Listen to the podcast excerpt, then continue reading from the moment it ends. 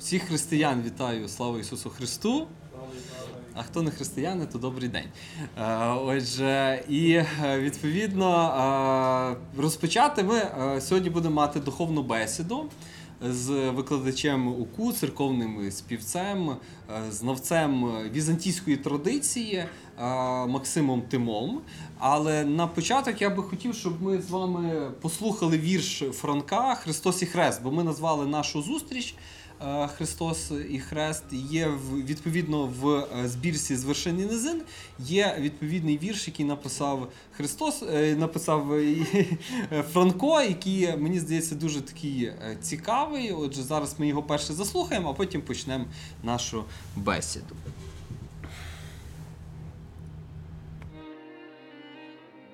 Серед поля край дороги стародавній хрест стоїть, а на нім Христос розп'ятий висів тож від давніх літ. Та з часом прогнили гвозді, вітер хрест розхолітав, і Христос вгорі розп'ятий із хреста на землю впав. Та якісь побожні руки спать йому там не дали, і хрестячись з поміж цвітів, знову гору підняли.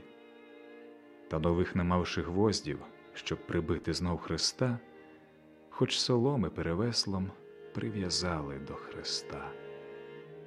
Силується понад людськість будь-що будь піднять Христа.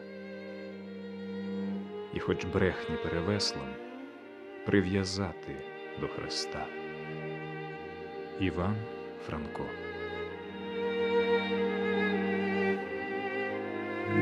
Отже, тут ми е, послухали такий відповідно вірш Франка. Е, Він просто свідчить про те, що е, Франко він е, перебував в християнській традиції. Франко він цікавився християнською традицією і бачимо, навіть от виражав цю свою зацікавленість в своїй творчості. Більше того, коли ми беремо спогади про Івана Франка, найбільше того є спогади, що він часто співав в церкві. І навіть є такий епізод, один, який мені дуже сподобався, що один з його знайомих отців е, запропонував йому ще, як він мав перед тим, як їхати до Львова. В навчання в університет пропонував йому лишитися в себе в селі дяком. Казав, що наше тобі це навчання в тому університеті, краще залишайся тут дяком. Каже, каже, з христин, з похоронів будеш мати більше, ніж ті професори в університеті. Каже, будеш собі нормально жити, дам тобі е, якусь там господу організуємо, одружишся і будеш собі нормально жити. Тобто Франко і е, пізніше спогади згадують, що Франко, буваючи в церкві, навіть на Великдень, він стояв на крилусі і співав. І навіть як відвідуючи те чи інше село, його запрошували, що він читав, е, наприклад, апостола, і він читав якраз е, апостола в тих чи інших. Це є про це спогади. І хочеться, що зараз, звичайно, ми перебуваємо в дуже особливому часі для християн, в часі Великого посту, і більше того, в часі зараз Страсного тижня. І е, зараз активно підготовлюємось найперше духовно до е, зустрічі Великодня. І хочеться поговорити про ці речі. Ну, найперше почнемо, напевно, про піст. Отже, от я хотів спитати, от ми трошки говорили з Максимом про те, що я бачу зараз дуже різне ставлення людей до е, посту. Е, з одної сторони, є такі різні діаметрально протилежні, можна сказати, позиції. Одні дехто сприймає піст як певну дієту. От де про з кимось говориш, каже, о, добре, що нарешті буде піст, зможу скинути пару кілограм, бо якраз м'яса не буду їсти, там не буду їсти якихось молочних продуктів, більше буду їсти овочі, фрукти, і буде якраз добре. Е, Так воно оздоровить моє тіло. Інші сприймають піст, часто говорять, що.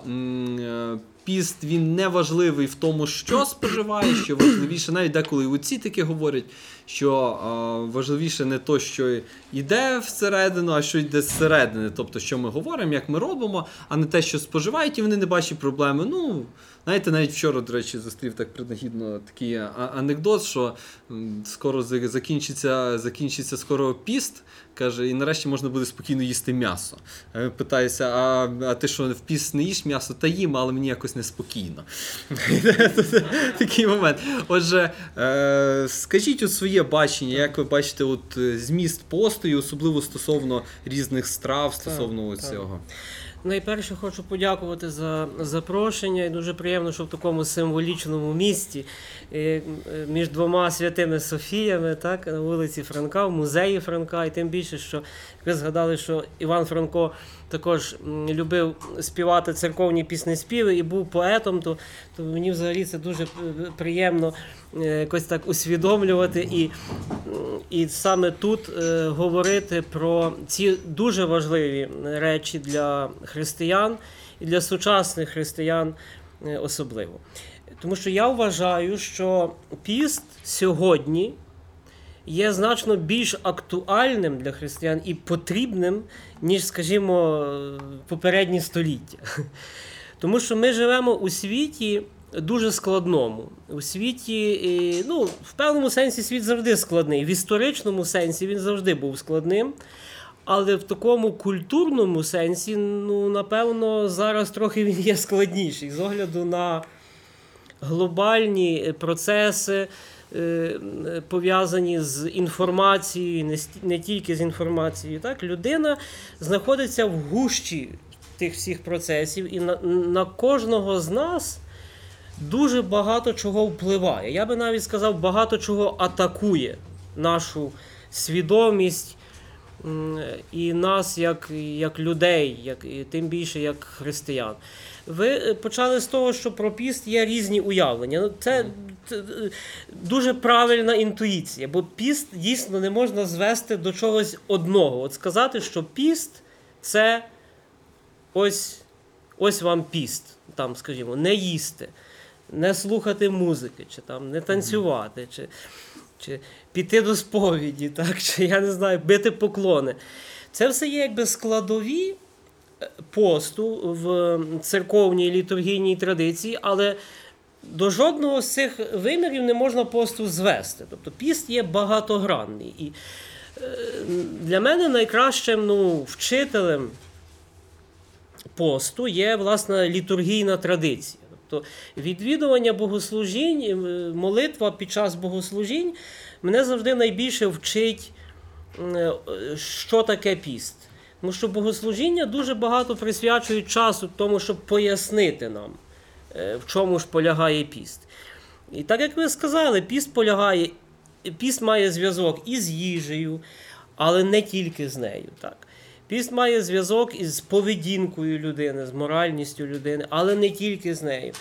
І якщо так хотіти е, виділити декілька важливих аспектів посту, то я би почав з того, що піст найперше заторкає е, не сферу е, правил, тобто не сферу ну, якби зовнішньої поведінки людини, тобто що можна, що не можна.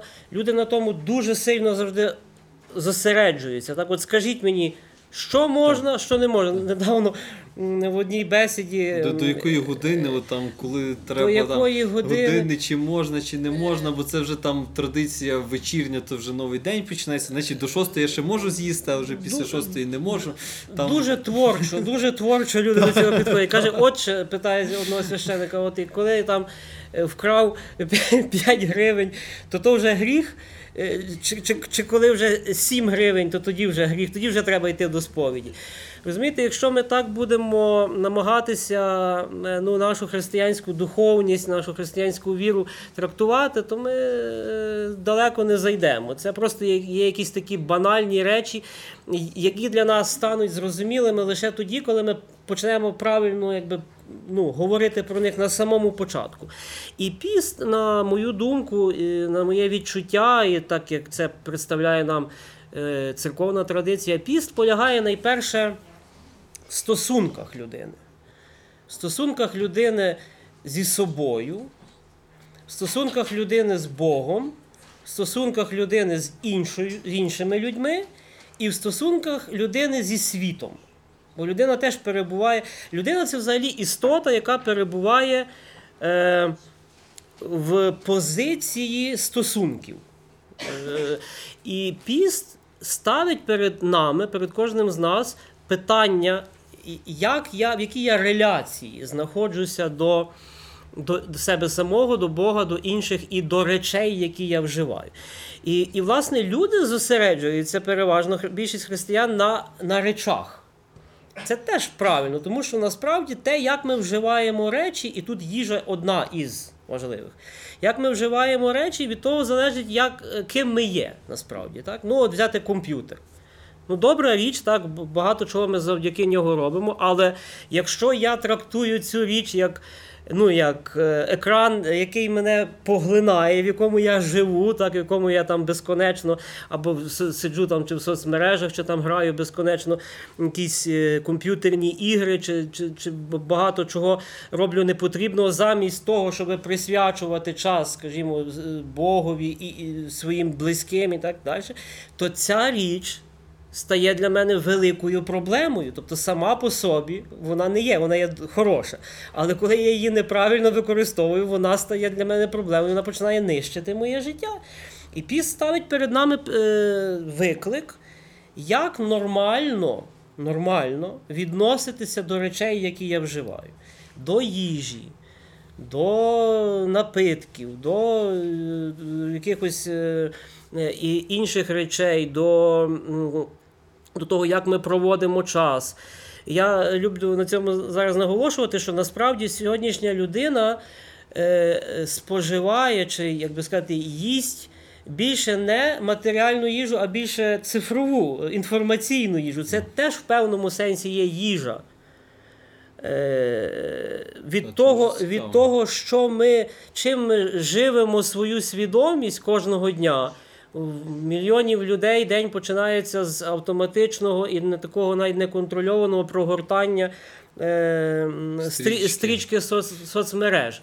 Ну, згідно, скажімо, з, е, з такою ну, християнським таким правилом елементарним, перші хвилини е, дня мали би присвячуватися Богові. Людина мала би спершу там стати зранку, подякувати Богові за те, що вона пережила ніч, там, щоб Господь благословив її наступний день. А натомість ми вже себе зразу насичуємо, скажімо, інформацією, яка нам ну, деколи потрібна, деколи взагалі не потрібна. Тобто сучасній людині треба інформаційний піст. Е, Інформаційний піст це необхідна, на мою думку, е, така якби умова посту. Але е, про їжу ви згадали е, е, дві крайності. Є так, що одна крайність полягає в тому, що, мовляв, їжа то взагалі якби неважливо. А друга крайність полягає в тому, що от якщо я там. Не їм по середах і п'ятницях е, сосисок і м'яса аж до Пасхи, то я е, праведний перед Богом. Ну та очевидно, що воно е, не зовсім так.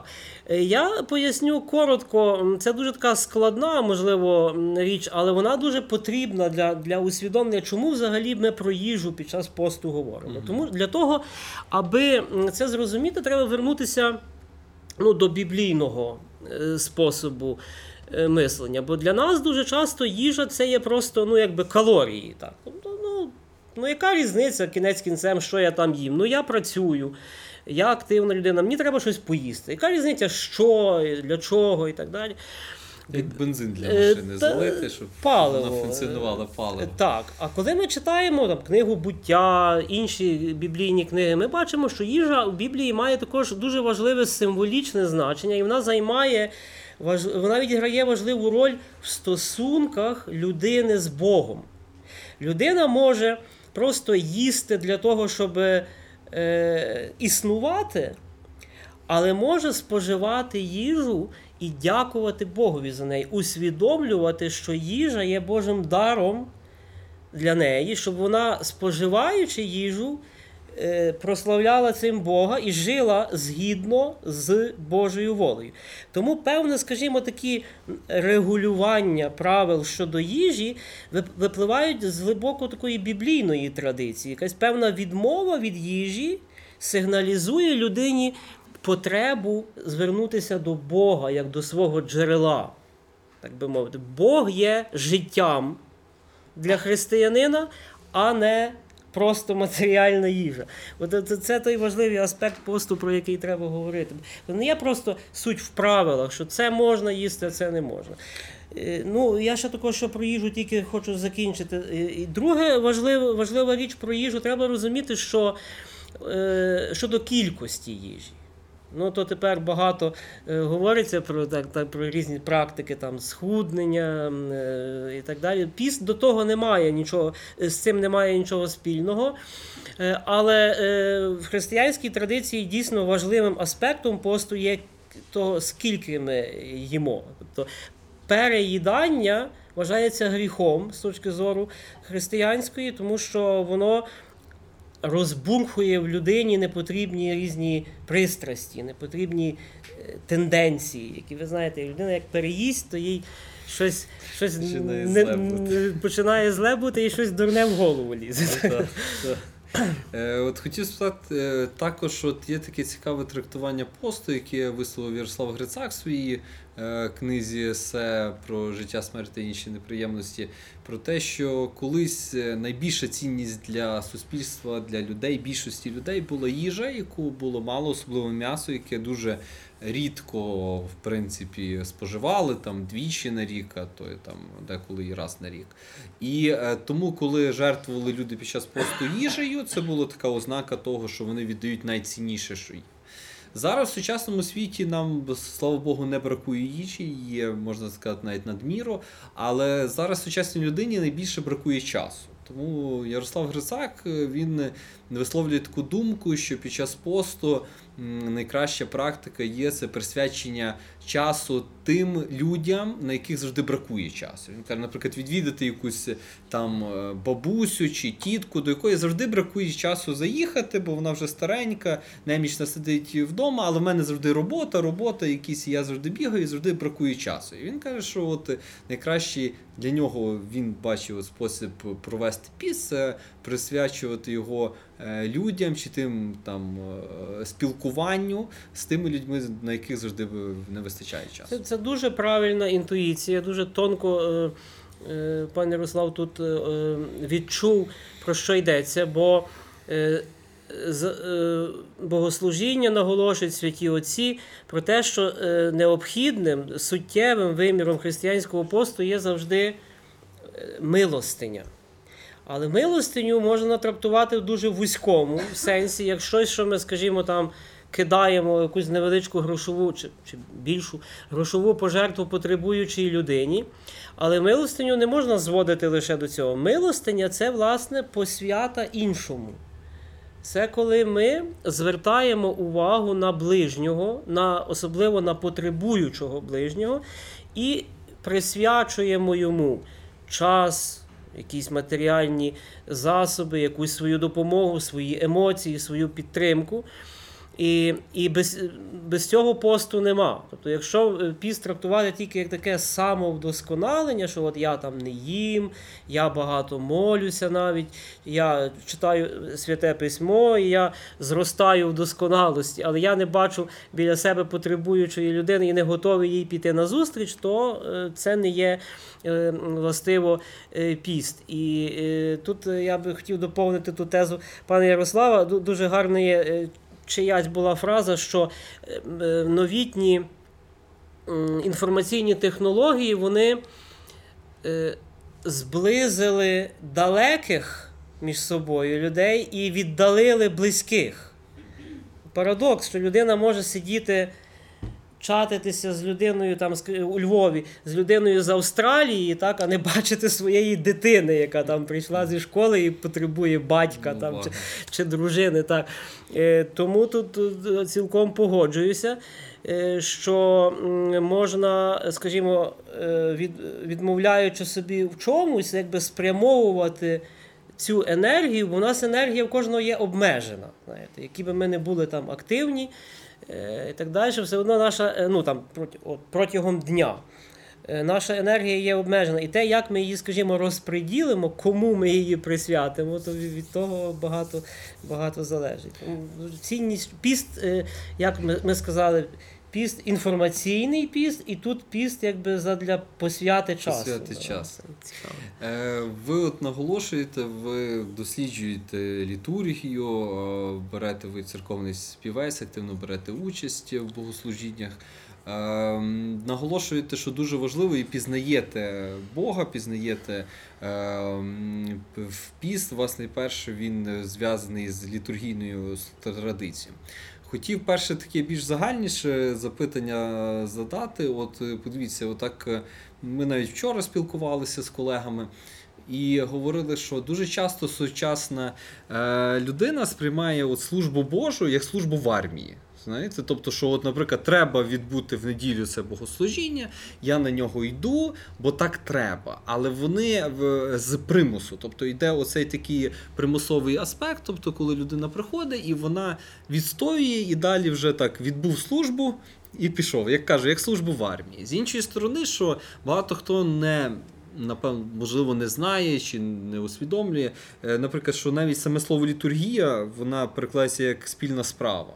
Тобто, і е, спільна справа оцього всього. Тобто, що коли ти приходиш на літургію, ти також маєш бути в принципі активним е, учасником. Ти також є учасник чогось більшого дійства. Але, от, наприклад, як на мене, можливо, я помиляюся, але що, на жаль, багато хто так не сприймає літургійну традицію. Так, я вам скажу, що досліджувати літургійну традицію це одне, це досить е, цікаво і часом складно робити. Мгм. Так, це займає багато часу і зусиль, потребує відповідної академічної підготовки, але набагато складніше є донести людям оте, про що ви говорите.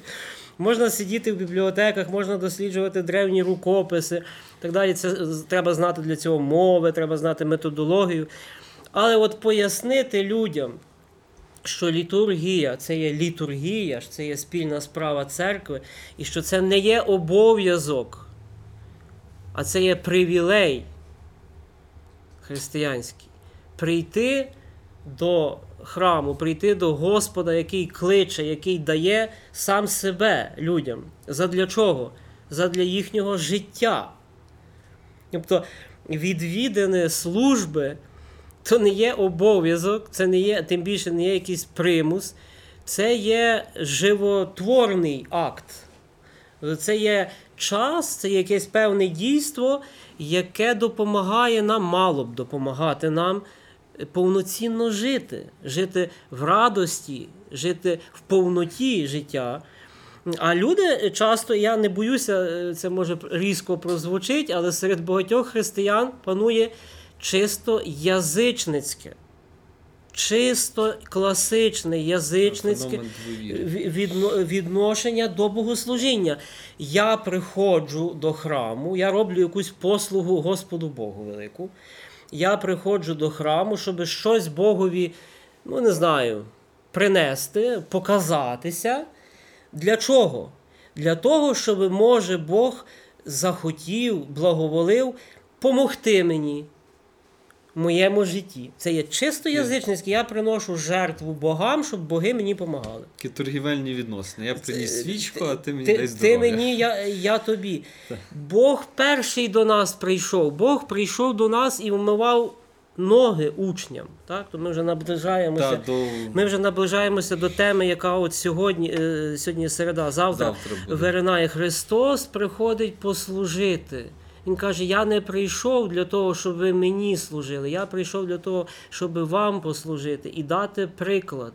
Христос йде на хрест для того, щоб віддати себе, щоб показати, що Бог це не той, що просто вимагає щось від людини.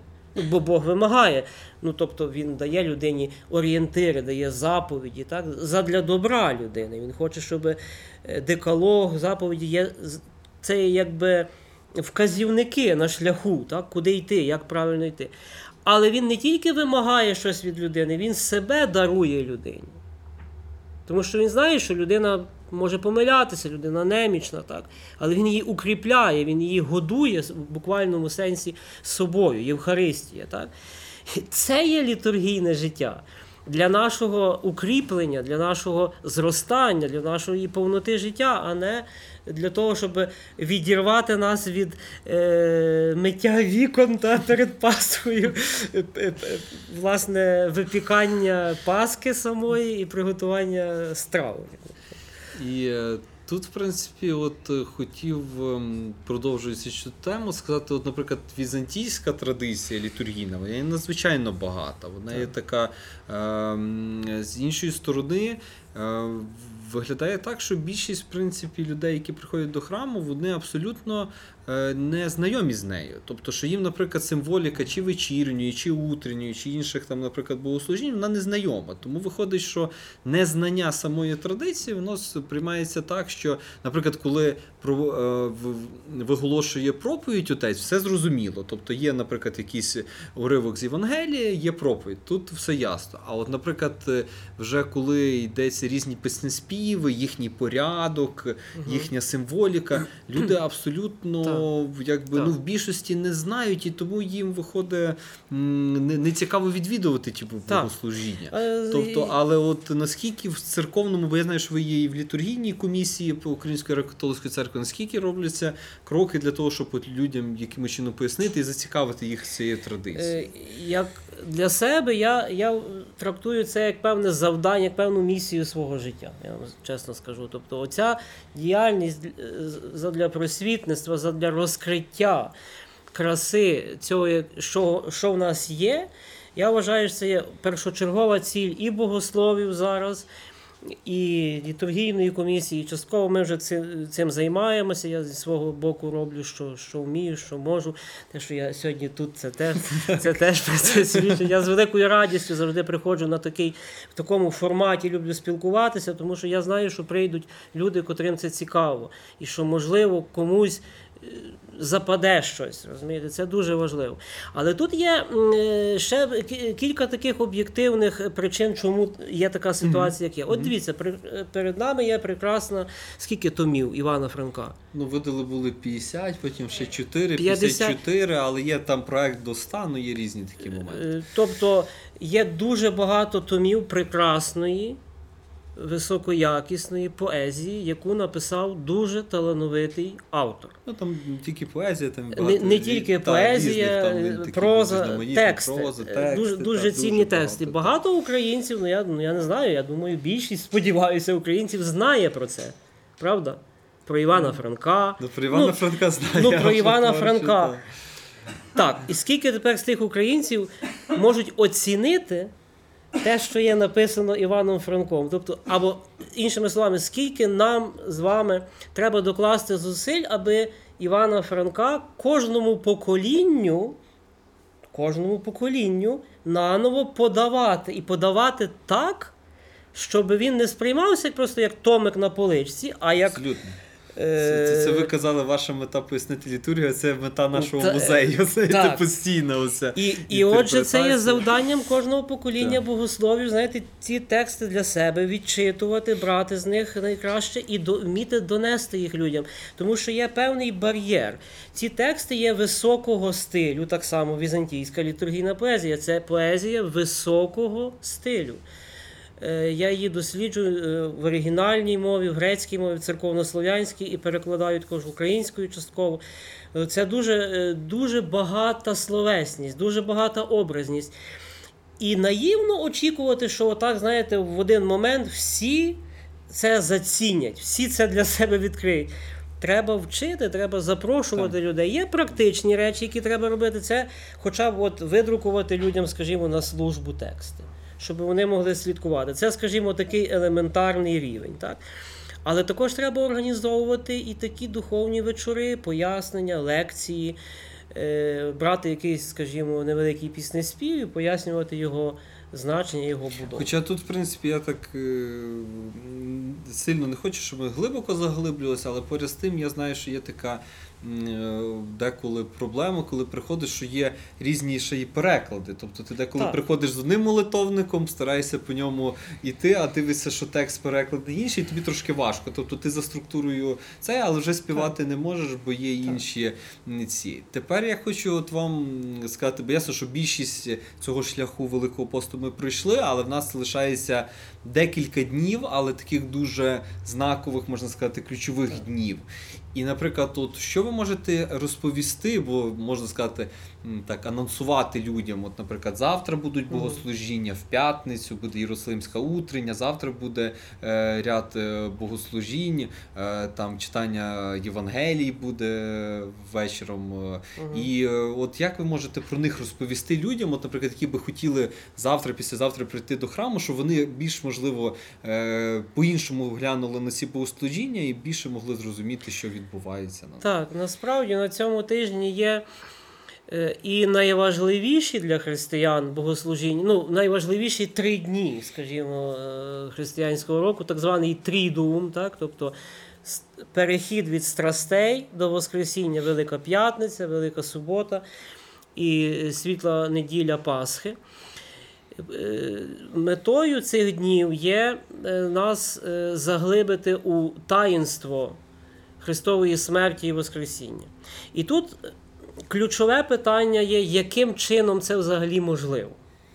Знаєте, бо є намагання серед багатьох християн е, е, пережити ці страсті ніби з Христом разом, якось співстраждати йому, скажімо так, переживати, я би так сказав, більш емоційно ці дні, так? От розбурхати в собі якісь такі відчуття, емоції для того, щоб відчути чи зрозуміти, наскільки сильно Христос страждав. Ну тут, от е, я знаю, це є така традиція, можливо, більш західного християнства, особливо з, з хресними дорогами, коли є Ну, от е, різні роздоми. Нас також так. поширено, бо ми, звичайно, наша церква на межі Так. різних традицій. У нас була і е, латинізація, певна, якби впливи латинські. Тобто, от я знаю, що більше от е, стосовно хресних Так. доріг, але з іншої сторони, от, наприклад, я так вибачте, що перебив, бо я Мгм. думаю, що ви потім продовжите. Але поряд з тим, що, наприклад, наскільки тоді хресні дороги і от таке сприйняття воно є от стосовно Так. візантійської Ну, традиції. я власне хочу сказати про це, що наші традиційні візантійські богослужіння в цьому плані є зовсім інакші. Вони ніколи не будуть нам наголошувати на інтенсивності страждань Ісуса. От ці богослужіння довгі, в них багато є такої драматичності, вони дуже величні, глибокі за своєю мелодикою, за своїми текстами, але в них ніколи не буде оцієї теми е, е, дуже сильно розкрито, наскільки сильно, наскільки глибоко, чи наскільки інтенсивно страждав Ісус. Чому? І Євангелія, до речі, також про це не говорить. Зауважте, як в Євангелії написано про розп'яття. Е, Христа засуджують, про суд багато є, е, як е, там діалог з Пилатом, з Юрбою, так як Юрба вимагає розп'яти Ісуса. І потім Христа віддають на бичування, і потім його ведуть на розп'яття і розпинають. І більше нічого про це не сказано. Оця народна більше така побожність, як ви зауважили, західна, також може частково вона і на сході присутня. Вона дуже полюбляє от смакувати цю тему власне е, фізичного страждання Ісуса. Але це є другорядна тема. Чому? В якому сенсі? Не в тому сенсі, що Ісус не страждав. Ісус страждав тяжко, і ми ніколи, напевно, не будемо усвідомлювати глибини Його страждань. Так? Важливіше інше. Прошу це собі дуже усвідомити, запам'ятати. Важлива, важливий сам факт того, що Ісус страждає, що Він приймає на себе людське страждання. І Він приймає на себе ту смерть, той вид страти, який тоді був, е, вважався таким найбільш принизливим, найбільш ганебним. Розпинали бунтарів, розпинали тих, які піднімали руку на кесаря, так? Якихось таких небезпечних злочинців. І це було дуже принизливо. Людина висіла, могла висіти кілька днів на хресті, так, під тим палючим сонцем, без води і так далі. І це, це були страшні муки. І важливо, що Ісус це приймає на себе. задля того, щоб звільнити нас від, від, від цієї участі. Задля того, щоб показати, наскільки, страшно, наскільки страшним є гріх, наскільки страшною є смерть, як відлучення людини від Бога. Він це бере на себе задля нашого спасіння. От що є дуже важливим. І який урок з того ми маємо е, для себе винести? Е, Урок той, що ми, е, може, такий несподіваний для, для багатьох, бо я коли про це говорю, то якось так багато людей не, не розуміє, про що йдеться. Що Ісус робить властиво під час своїх страстей? Він приймає волю Отця. Пам'ятаєте, як він молиться в Оливному саду, що Отче, якщо можна, щоб ця чаша мене минула, хай вона мене. Тому що він усвідомлює, наскільки це тяжко, наскільки це страшно. Але нехай буде твоя воля, а не моя. І воля Отця є те, щоб син пішов на хрест, щоб він задля спасіння людей прийняв цю смерть. Ісус приймає волю Отця. І ціле своє життя, коли ми читаємо Євангеліє, Він те саме робить. Тобто Він приймає волю Отця постійно аж до смерті. От що для кожного християнина є найважливішим в страсному тижні прийняти Божу волю в своєму житті, якою би ця Божа воля не була. Е, Так, як це зробив Ісус. Просити Бога про, про цю благодать, бо це деколи не є дуже просто. так. Е, Отже, коли йде мова про наслідування Христа, ми часто говоримо «Ну, наслідування Христа, то Христа не треба наслідувати в стражданнях. Ми, ми, дуже часто, от християнська свідомість. Е, Бог терпів і нам велів. Бог терпів і нам велів. І через то християнство сприймається як релігія рабів, релігія Так. терпіння, приниження і так далі. Чим більше я терплю, Я святіше. тим краще то для Бога, для мене. Ні. Чим більше ти приймаєш те, що Бог тобі дає. Приймає, дає радість, приймай радість, дає випробування, приймай випробування, дає смерть, прийми смерть, дає якісь інші терпіння. Прийми це, бо Богові краще відомо, що для тебе є важливо. Ось цей меседж страсного тижня. Він десь так е, надійно е, посипаний тими всіма нашими різними традиціями, там, е, такими другорядними речами, але він є дуже важливий. Він, його треба виносити на, на поверхню. А про богослужіння можу ще тільки коротко так, сказати. так. Отже, важ... найважливішими богослужіннями є літургія завтра. Це є літургія, як тайна вечеря. В Великий четвер ввечері е, апо, е, Христос з апостолами вечеряє. Так? І на цій вечері відбувається це таїнство, яке ми творимо на його спомин. Так? Ламання хліба, яке є образом Його смерті. Христос своє тіло ламає, і на Христі Він теж своє тіло ламає, так Він віддає його за нас. І ця літургія переважно служиться зранку. Але ми цього року вирішили піти на ризиковану УКУ. е, Змінили той, е, той графік. Ну, то як змінили? Повернули на правильне, скажімо, його місце. І ми будемо в 6 вечора завтра е, служити цю літургію, то ласкаво запрошую, якщо вам дозволяє там приналежність до парафії вашої, якщо ви не запланували десь в себе бути, то прийти до нас, дуже буде гарне богослужіння. Тоді є утрення страстей, коли ми читаємо ці 12 12 Євангелій Євангелій. про е, це весь опис. Е, Страстей Христових. Пізно ввечері в нас буде це богослужіння.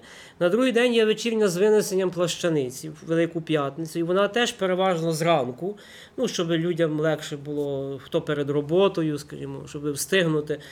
Але ми не зважаємо на те, ми служимо її пізніше. Ми служимо її після обіду, о третій, о третій годині. Тоді е, увечері є Єрусалимська утрення. Це богослужіння, ну, якому ми е, якби оплакуємо смерть Христову.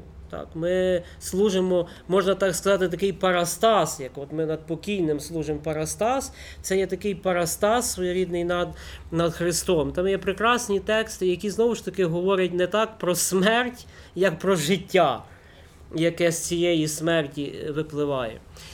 І на другий день, в суботу, у нас цього року унікальний, Та, унікальний. рік є благовіщення. Що це така накладка цікава. Так, ну це через те, що в нас календарі, знаєте, у нас календарна є така нерозбериха трохи, так, з тими стилями, новим, старим. Зараз є стан речей такий, що свято Благовіщення, яке ми святкуємо завжди в один і той самий день. Як ви знаєте, 7 квітня. Завдяки тому, що Пасха завжди рухома, так, то благовіщення, відповідно, може випасти в дуже в дуже різні дні, і включно навіть із Великою П'ятницею, з Великою Суботою, чи навіть самим святом Пасхи. Цього року є такий унікальний випадок, який був е, в 2007 році, останній раз. Благовіщення у Велику Суботу. Ну, Буде поєднуватися служба і Великої Суботи, і свята Благовіщення. Е, і ми маємо літургію Василія Великого з вечірнею, яку ми теж ввечері будемо служити. На шосту вечора. Вона вже фактично буде розпочинати пасхальну, е, пасхальне торжество. Таким знаменним е, моментом цього богослужіння є те, що храм, який був вбраний на Великий піст в темні барви, ну, точніше кажучи, в багряні. У нас традиція в багряні барви в певний момент переоблачається на світлі барви. І священники всі переодягаються в світлі ризи. І так ми починаємо святкування Воскресіння Христового. Е, я бачив, що ви в Фейсбуці написали, я так е, коли ви говорили про традицію, я знаю, ви співаєте ще в вірменській церкві. Так, якраз завтра буде чистий четверг, якраз буде умивання ніг, про що ви раніше згадували, що єпископ буде вмивати ноги священникам, тобто єпископ у своїх кафедральних храмах. Ви мали допис, я бачив, що описували, що вірмени священники обирають дітей, умивають. І можете про це розповісти, бо просто я, бачив от ваш допис. Я потім уточнив. Е, отже, взагалі, е, наскільки мені відомо, в багатьох, не знаю точно в яких, але в багатьох християнських обрядах є оцей чин умивання ніг Великий Четвер, який зрозуміло, чому він існує. Це на таке якби безпосереднє так виконування цієї заповіді Христа, яке, про яку, яку він так заповів учням, щоб вмивати одне одному ноги. І в церквах візантійської традиції це робить архієрей або навіть глава церкви. От, скажімо, в Києві в соборі Воскресіння, блаженніший Святослав буде е, звершувати цей обряд. Нас тут на Свято-Юрській горі, е, напевно, владика Ігор, архієпископ, митрополит у вірмен я після служби потім підійшов уточнити, як в них є. Бо то, знаєте, я просто літургіст, і я знаю, як народжуються міфи.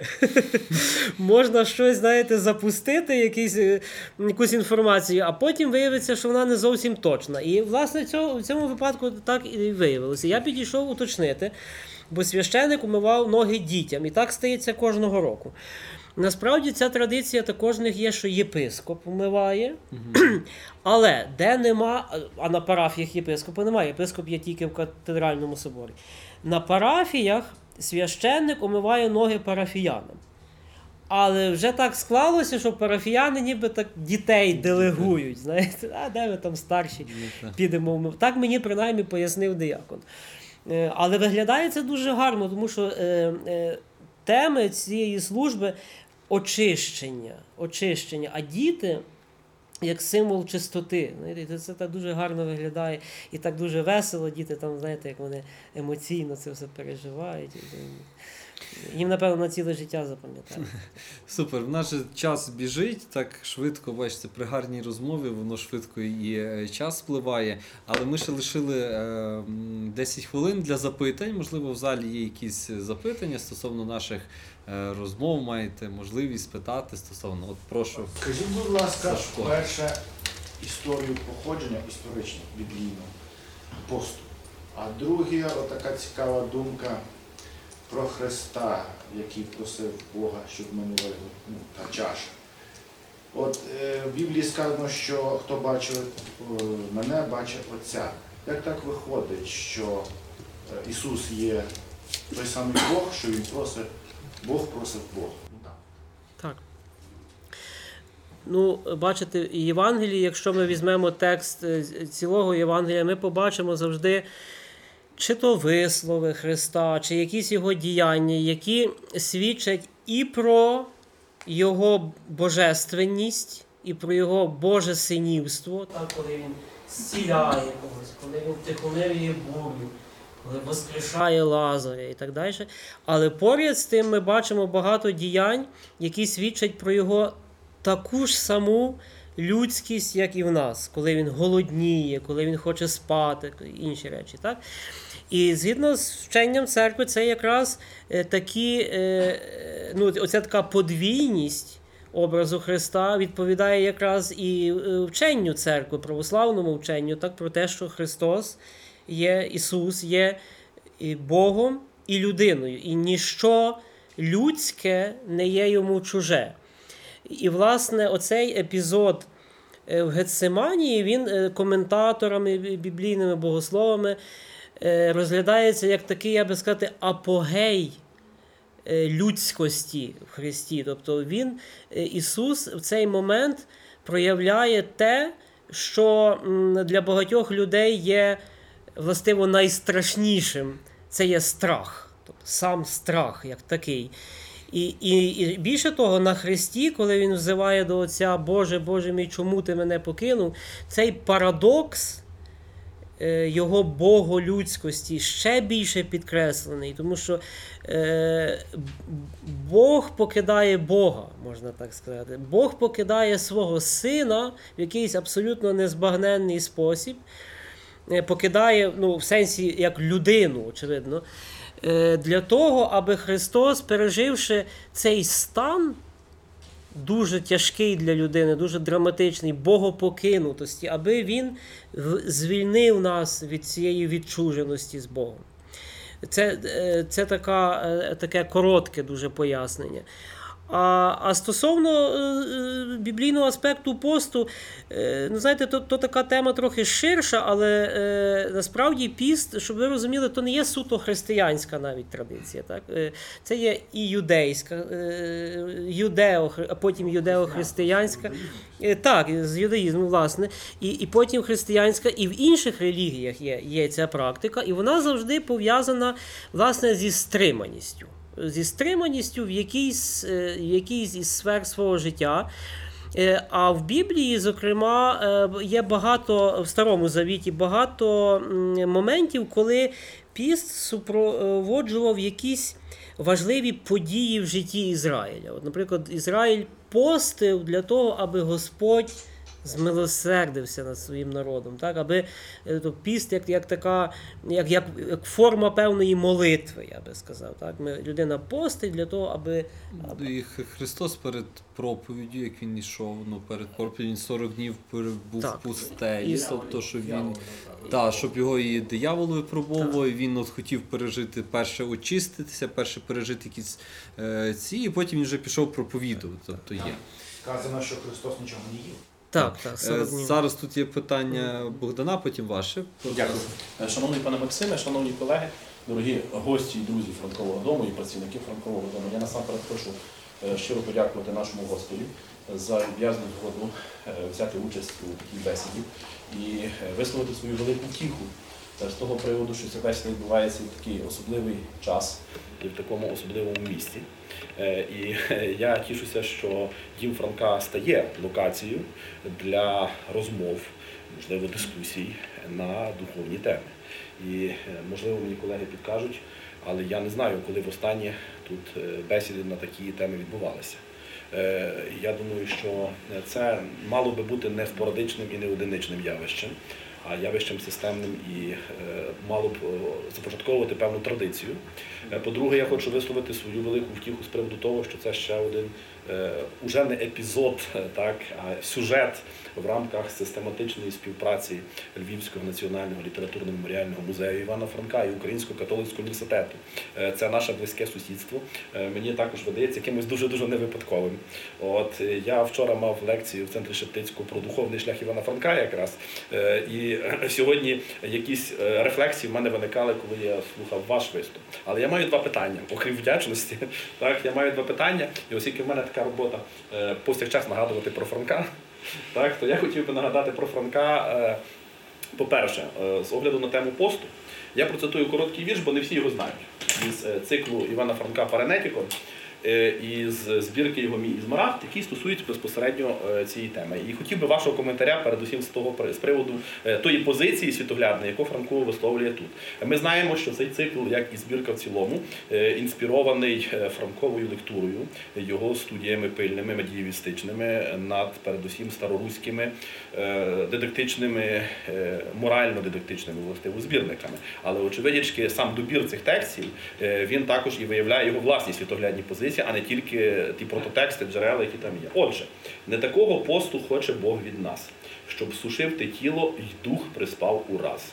Бо який пожиток тілом голод знати, а без добрих вчинків духом умирати.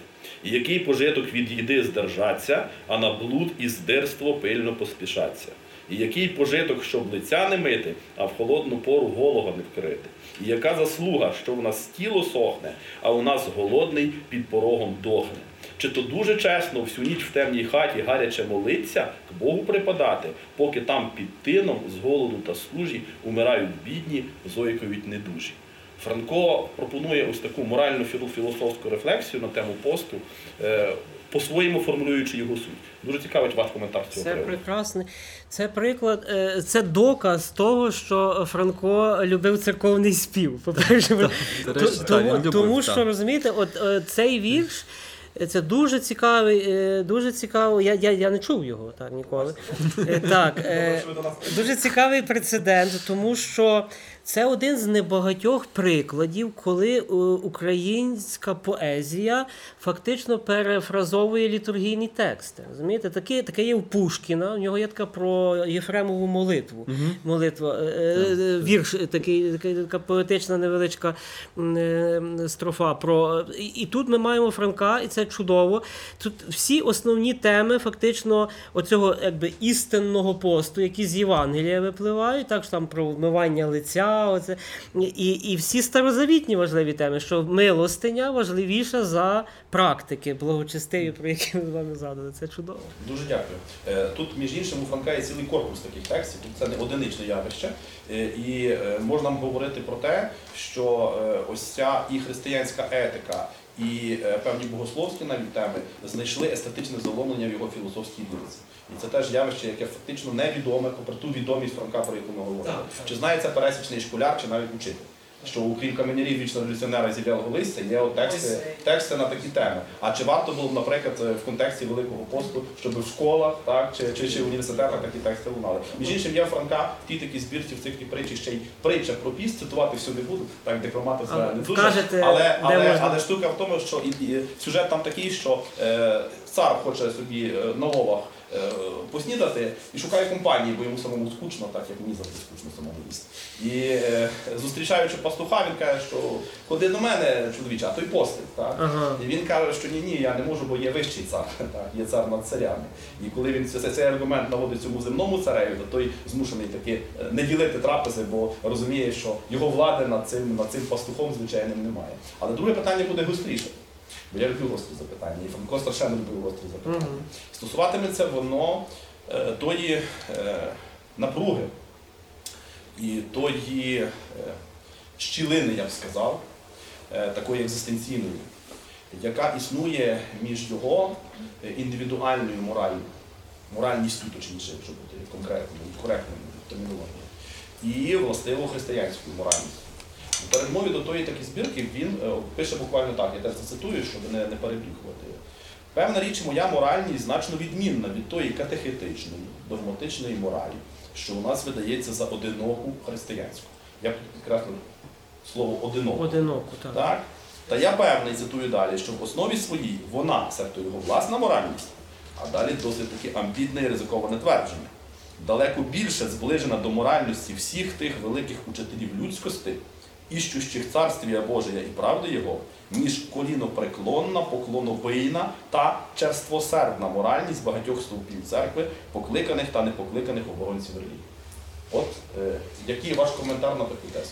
Ну, е, коментар е, е, такий, що Франко тут очевидно висловлює свою гостру критику, яка була ну, абсолютно обґрунтована і, і об'єктивна в чомусь, так, е, критику духовенства, я так розумію. Так? Тому що це така е, класична і не позбавлена недоліків концепція. ідентифікації церкви з духовенством, я би так сказав. Так? В певному сенсі це зрозуміло чому. Тому він сам відповідає: стовпів церкви, стовпів, е, значить, вчителів моральності, бо це люди, які навчають. А часто буває так, що не живуть згідно з тим, що навчають. Але така критика, е, знаєте, вона. е, Є навіть в самому Євангелії. Я сьогодні, от на службі зранку, знаєте, сьогодні було одне з найбільш різких Євангелії, яке будь-коли в році читається, коли Христос говорить до фарисеїв. І він там ну, вживає значно різкіші вислови, гадюче поріддя, гроби побілені і так далі. Е, і я думаю, що така критика е, завжди дуже важлива, хоч вона може бути перебільшеною в чомусь, ну тому що ясно, не всі, не завжди і, не так, як, як критикують, але е, є винні в тому, що життя не відповідає тому, про що, про що говорять. І така критика є важлива для того, аби церква лишалася живою. Тому що, боронь Боже, коли церква перетворюється на фортецю, і тут, до речі, тут. е, Я е, кажете, Франко різко висловлюється, я теж люблю деколи різко висловитися. Е, До речі, на Галичині, зокрема, і для греко-католицької церкви, ця спокуса все ще актуальна була і, і залишається актуальною перебувати в такому, знаєте, панівному положенні, що, мовляв, люди ну, якби мусять певні речі робити. Так? Тому, ну, ми ж тут найчисельніші, ми ж тут най, найавторитетніші і так далі. І я вважаю, що для церкви така позиція е, трошечки небезпечна. Церква має бути смиренною. Як Ісус каже, так, умивати ноги. Вона має розуміти, що людина має право мати іншу моральність, навіть якщо навіть вона не є згідно з приписами церкви, і що людина має право е, ну, в своєму житті поводитися так, як вона має. Церква може проповідувати, але вона не може вимагати чогось. Дуже дякую. Чим чи правильно я розумію, я Нічого, нічого, е, говорите. що е, у вашому тлумаченні ось така позиція Франка аж ніяк не робить із нього там ворога так, е, християнства, а навпаки, радше зачливого друга. І це чесна, критична позиція. Так? Тому що е, в радянський час, наприклад, такі тези, такі тези сприймалися як вияв франково-войовничого атеїзму. Ну і Так, так само і з. Шевченка витягували багато таких фраз, які, начебто. Е, я думаю, що ця позиція свідчить про критичну позицію щодо духовенства. Дякую. Прошу, можете трошки більше прокоментувати е, про е, цьогорічне благовіщення, яке припадає на Велику Суботу, і благовіщення передбачає е, відміну посту. Е, Як, е, як зараз е, ну, прокоментуйте трошки ширше, поясніть, як має відбуватися цей весь процес. Можна я ще додам до цього питання, бо ми колись з дружиною обговорювали це. А що буває, коли воно припадає на Страсну п'ятницю, коли літургія не правиться? Буває одне і те саме. Тобто, дивіться. Е, е, ми маємо оці прип... Розумієте, тут є такий якби конфлікт е, приписів, можна так сказати. Тому що м, ми маємо е, е, приписи посту церковні, вони беруть свій початок фактично з монаших уставів, більшість. Ну, тобто древні монаші устави, і, і, і тако, за такою самою логікою побудовані і літургійні устави на свято Благовіщення, теж древні. Так? І в цих древніх уставах написано, що м, е, якщо благовіщення випадає в постний день, ну а Велика П'ятниця чи Велика Субота це подвійно, можна сказати, в особливий спосіб постний день, е, то є піст. Тобто завжди є піст. Ну, Хіба би благовіщення вже там випадало чи на Пасху, чи піст, то, то очевидно, що тоді, чи в неділю, наприклад, будь-яку, то, чи в суботу, то посту не буде. Але Велика субота, Велика п'ятниця, Страсний тиждень, чи якийсь будь-який інший постний день буде піст. Але тепер в нас є ну, якби новіші приписи, так, які кажуть, що ну, на Богородичне свято посту немає. Тому я керуюся, е, це можливо не є так прописано десь детально в наших е, церковних е, приписах, зокрема навіть в цьому новому канонічному праві, але я керуюся таким, такою логікою, що якщо ви свято Благовіщення випадало десь протягом Великого посту в якийсь постний день, тоді піст скасовується.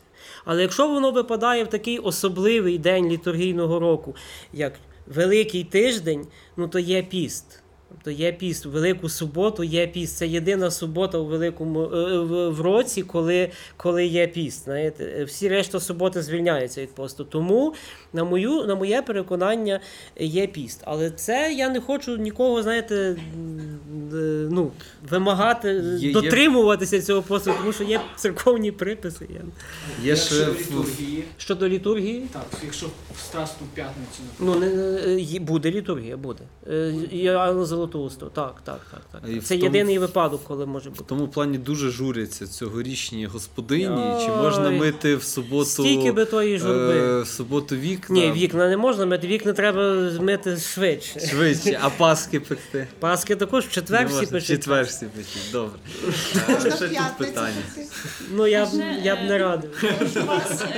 Надати такий коментар е, щодо такої народної традиції у п'ятницю страсну, і от більше такої богословської, можливо, церковної традиції роз'яснити.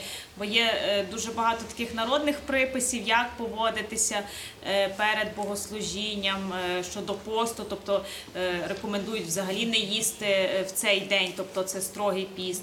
І як, наприклад, церква. Знову ж таки, тут те, про що я говорив, значить, згідно з такими д- давніми літургійними приписами, так, це день, коли е, е, є припис не їсти.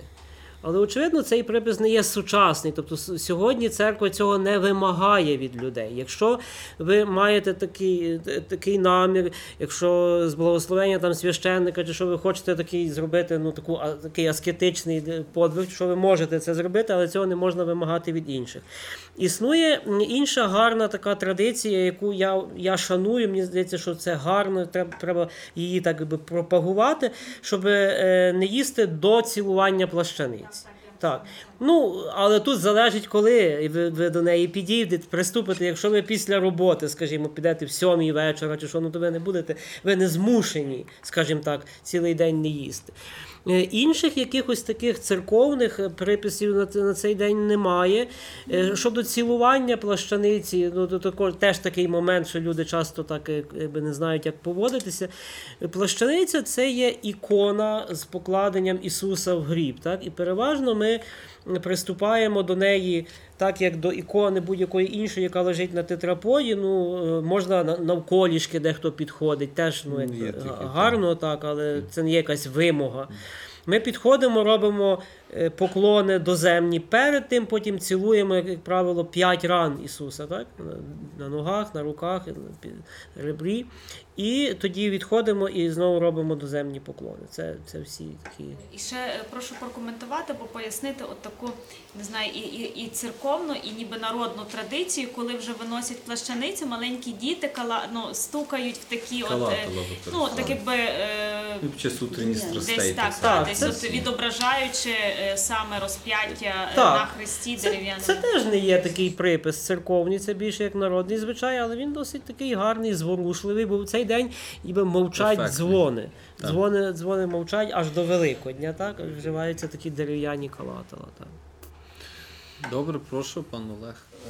Я перепрошую, почалося у нас е, франковим вершем, де він, так би мовити, ну, сугестує, що люди стараються прив'язати Христа до Христа, а в дійсності він ніби не дуже прив'язується.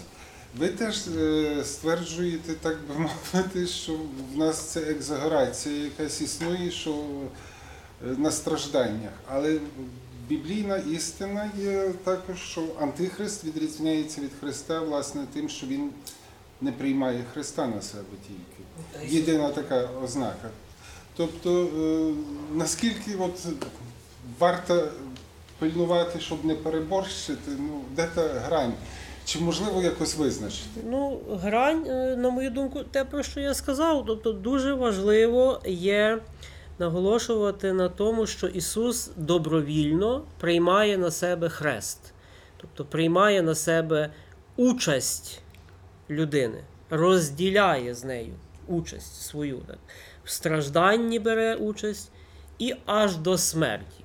Це є з богословської точки ключова, дуже важлива ідея, що він це добровільно на себе приймає. Що він відчуває при цьому, там, скажімо, які болі, так, які страждання, це, очевидно, залишається для нас якимось незбагненним таїнством. Бо як Бог в людському тілі так, терпить такі знущання, приниження і так далі. Ми цього не можемо збагнути і навіть описати. Е, Тому наголошування на інтенсивності христових страждань є трошечки неправильним. І свого часу, ви знаєте, цей фільм Мела Гібсона, «Страсті так, Страсті Христові». Він викликав бурю критики, власне, через це. Він дуже талановито зроблений, дуже гарних є багато зворушливих моментів. Але авторові, режисерові явно йшлося про, е, про те, щоб вразити або шокувати, то навіть не, не вразити, а шокувати глядача знущаннями, які роблять римські солдати над, над, над Ісусом. До речі, цікава така, така, така ремарка, що ці римські солдати вони насправді кажуть дослідники, можливо, навіть не були римлянами властиво. Керівник Так, е, чоти був римлян, а ці могли бути сирійцями. Вони дуже не любили юдеїв, вони тому так знущалися над, е, над дуже Ісусом.